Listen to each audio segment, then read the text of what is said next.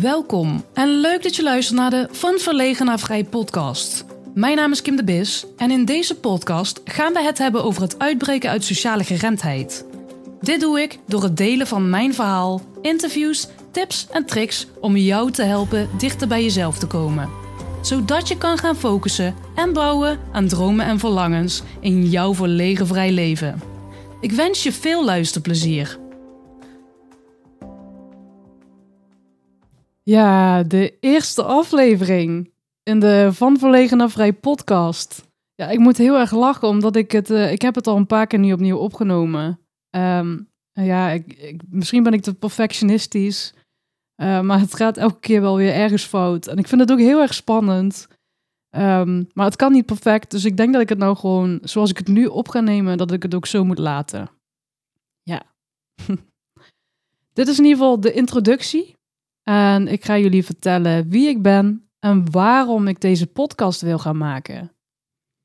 Nou, allereerst, ja, ik ben Kim de Bis. Mijn hobby's zijn paardrijden. Eh, ik ben heel graag buiten. Eh, ik vind het ook lekker om te sporten, te fitnessen. En ja, kijk wat we. eh, nou ja, ik ben. Ik, ik ga gewoon. Het lijkt zo net een sollicitatiegesprek, maar ja, goed, maakt niet uit. Ik eh, ben in 2015 afgestudeerd aan de Kunstacademie richting visuele communicatie, filmisch beeld.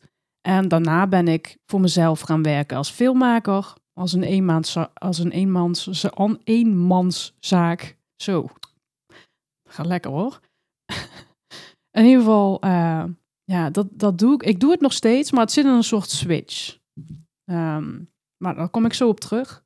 In ieder geval, twee jaar geleden, toen, eh, ja, toen veranderde er iets. Ken je dat gevoel dat je op een gegeven moment ergens in je leven zoiets hebt van, eh, ja, is dit het nou? Uh, dus je het gevoel hebt dat er meer is dan dat wat, dan, wat je er nu uithaalt. En dat je nou ja, eigenlijk helemaal niet tevreden bent met wat je nu doet. Uh, ja, dat had ik twee jaar geleden.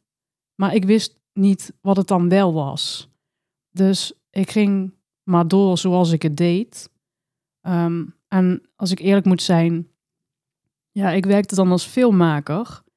En heel veel mensen die zeiden dan van, als ik dat vertelde, van, oh, dat, uh, dat is leuk, dat hoor je niet vaak. En uh, ja, eigenlijk vond mijn egeltje dat ook wel lekker. Maar als ik mezelf heel eerlijk moest aankijken, niet dat het helemaal niet leuk was, want ik, vond het, ik vind het ook echt wel leuk, dat creatieve proces en achter de camera en mooie beelden maken en daar een verhaal mee maken. Um, maar het was het niet. Nee, het, um, ik, ik werd er gewoon niet gelukkig van.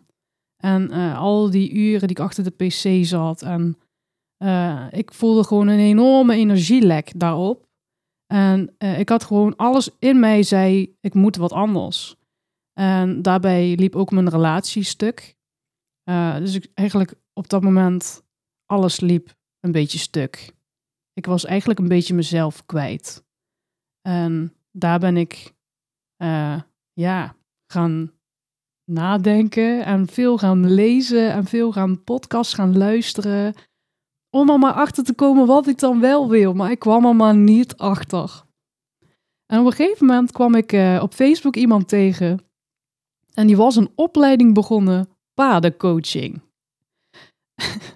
en ik dacht, nou, uh, paarden zijn leuk. Ik denk, ik ga gewoon vragen wat het inhoudt. Misschien moet ik dat ook wel gaan doen. Totaal iets anders, maar ja, dacht, doe eens gek. En uh, ze zei me van ja, want ik wist niet wat het inhield. Ik zei, uh, of ik vroeg haar van ja, wat houdt dat dan in? Ja, kom maar een keer mee, dan, dan, dan geef ik je een sessie. Dan, dan kan je het ervaren. En ik dacht, ja, oké, prima. Dus ja, ik daarheen. En uh, ja, zij zet mij in een stuk weiland met dat paard. En ze zei, ga maar communiceren met dat paard. En ja, laat hem jou maar volgen. Uh, nou, dat paard stond met zijn billen naar mij toe. En hij keek me aan en zijn ogen vielen nog net niet dicht. En zo stond ik daar een paar minuten. En ik dacht na een paar minuten, ja, ik vind het helemaal mooi. Eh, ik stap er weer uit. Nou, ik stap eruit. En zij vroeg me, ja, wat gebeurt er nou? ja, ik zeg niet veel, hè. En toen vroeg ze, komt jou dit bekend voor in het dagelijkse leven? Ik zeg, eh, ja, eigenlijk wel.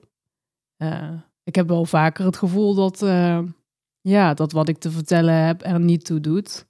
Dat, ja, dat dat dwars door mij heen gekeken wordt. Dat, ja, dat ik niet de leiding kan nemen in een gesprek. Nou, dat, zo zag die sessie er een beetje uit. Um, op dat moment deed mij dat nog niet zoveel. Totdat ik uh, thuis kwam. Toen, ja, toen kwam ik tot het besefmoment dat, dat daar iets werd aangeraakt wat ik heel lang had weggestopt. Ik, ik besefte mij op dat moment dat dat precies de kern is van waar ik in zat en wat mij beperkt houdt. En dat uitte zich in, nou ja, eigenlijk alles. In mijn werk, in de manier waarop ik werkte, in mijn sociale omgeving, uh, in mijn zelfbeeld uh, ja, en in mijn gemoedstoestand. Dat wat ik weg had gestopt, dat was namelijk het volgende. Ik, uh, ik heb het altijd moeilijk gevonden om te communiceren. En niet zozeer met de mensen die dicht omheen stonden, maar juist verder af. Um, ik was altijd heel erg onzeker in communicatie. Ik was heel erg verlegen. Vanaf de eerste herinneringen die ik had, was ik ook al heel erg mensenschuw. Um, ik was altijd bezig met wat een ander van me zou kunnen denken en wat er allemaal fout zou kunnen gaan. Met, uh, uh, ja, wat allemaal? ja, ik, ik, ik had het gevoel dat, uh, dat ik dom over zou komen. Dat ik dicht zou kunnen klappen. Dat mensen me niet zouden mogen. Dat, uh, ik, ik bedacht allemaal rampscenario's wat al fout kon gaan. In wanneer ik mijn mond open deed. Dat mensen me niet, ja, dat, nou ja, ik weet het ook niet. Het slaat ik nergens op, maar daar had ik last van in ieder geval. En toen ik 14 was, ging ik daarvoor naar een psycholoog. Want uh, ja, ik, ik, zat daar, ik zat daar gewoon echt mee. Ik, uh, ik hield mij zo erg in dat ik ook niet goed wist wie ik was. En ehm, ja, ik neigde toch ook wel naar, naar depressie. Ik, ik zat gewoon niet lekker in mijn vel. En ik voelde me minder dan een ander. had het gevoel dat ik het niet waard was. Dat wat ik te vertellen had, dat dat niet de moeite waard was. Um, ja, nou goed, ik nam psycholoog. En ik kreeg daar cursus voor en cognitieve gedragstherapie. kreeg dat toen? Ja, dat kreeg volgens mij toen ook al. Maar het werkte niet. En op een gegeven moment, ik geloof ik dat ik een jaar of 16 was, toen kreeg ik verder onderzoek. En toen bleek het een ontwijkende persoonlijkheidsstoornis te zijn. Ook wel ontwijkende persoonlijkheidsstoornis. Jong... Sorry hoor, dat ding dat kriebelt.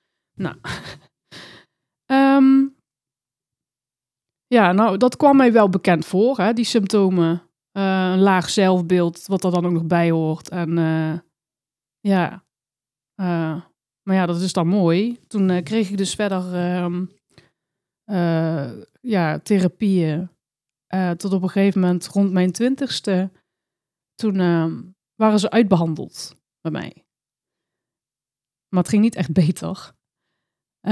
Dus ja, het, het, was eigenlijk zo dat mijn dossier werd gesloten. Of ik zou nog ervoor kunnen kiezen om een, uh, een fulltime vrijwillige opname te doen.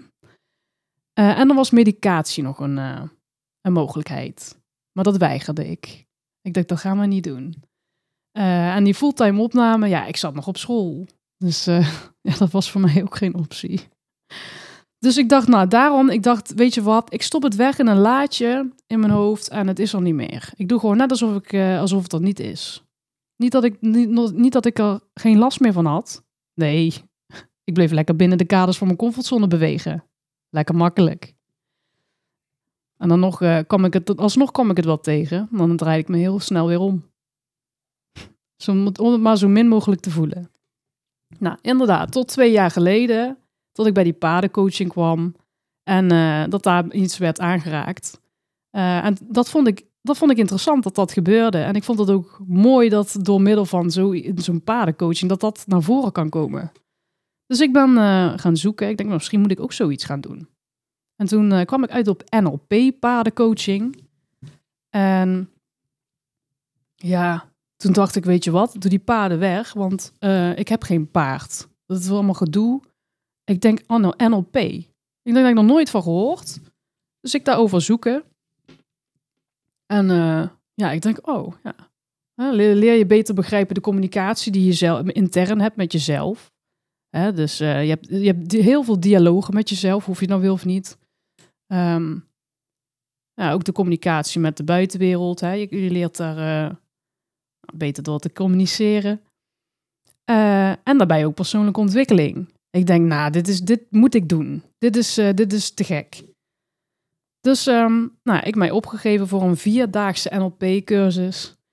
En uh, nou, jongen, ik was zenuwachtig. Echt, ik was knijten zenuwachtig. Die nacht van tevoren heb ik, nou, ik denk één uurtje geslapen zo.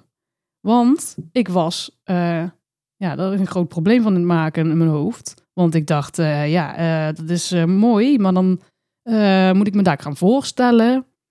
klap ik dadelijk dicht? Zeg ik domme dingen? mogen ze me daar niet?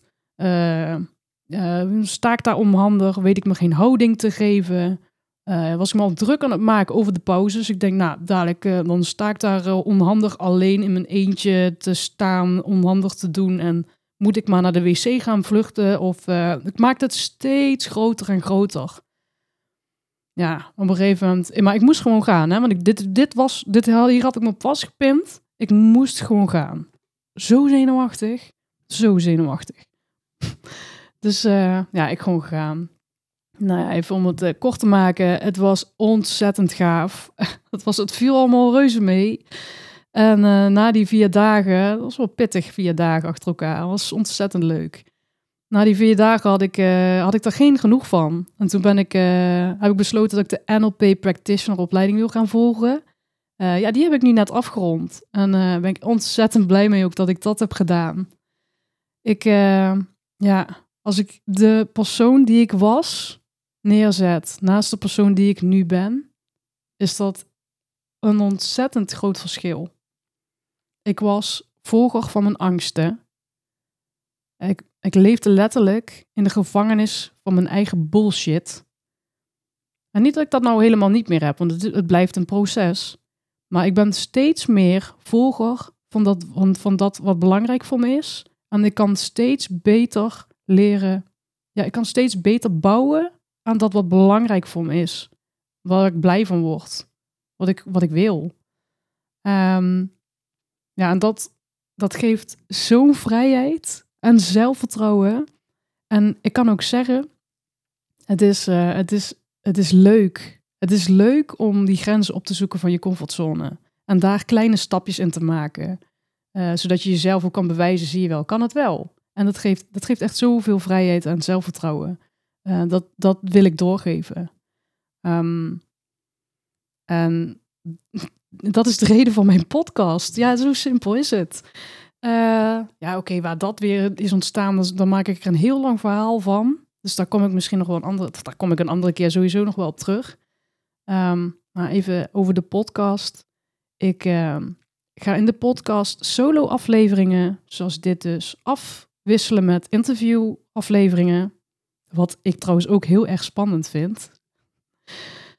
Uh, ja, ik ga uh, in de solo-afleveringen, nou ja, mijn verhaal, mijn visie, mijn, mijn zoektocht, mijn, mijn verhaal uh, erin zetten.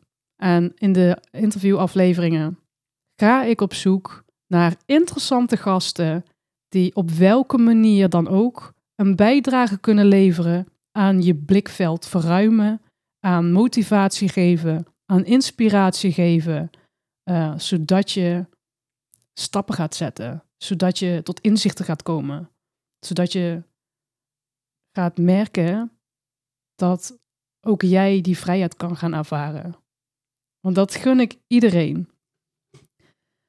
Uh, ja, dat was mijn, dat was mijn introductie. Ik, uh, ik heb er ontzettend veel zin in. Ik vind het wel heel erg spannend.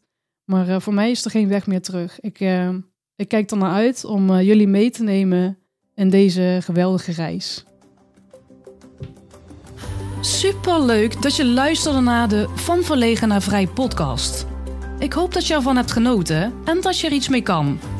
Vond je dit nou interessant? Abonneer je dan op deze podcast en laat een review achter in de podcast-app waarmee je deze podcast luistert. Ook kan je mij helpen het bereik te vergroten door de podcastlink te delen met je vrienden en bekenden via je socials. Ik vind het erg leuk om berichten te ontvangen van luisteraars om te horen wat je van de podcast vindt.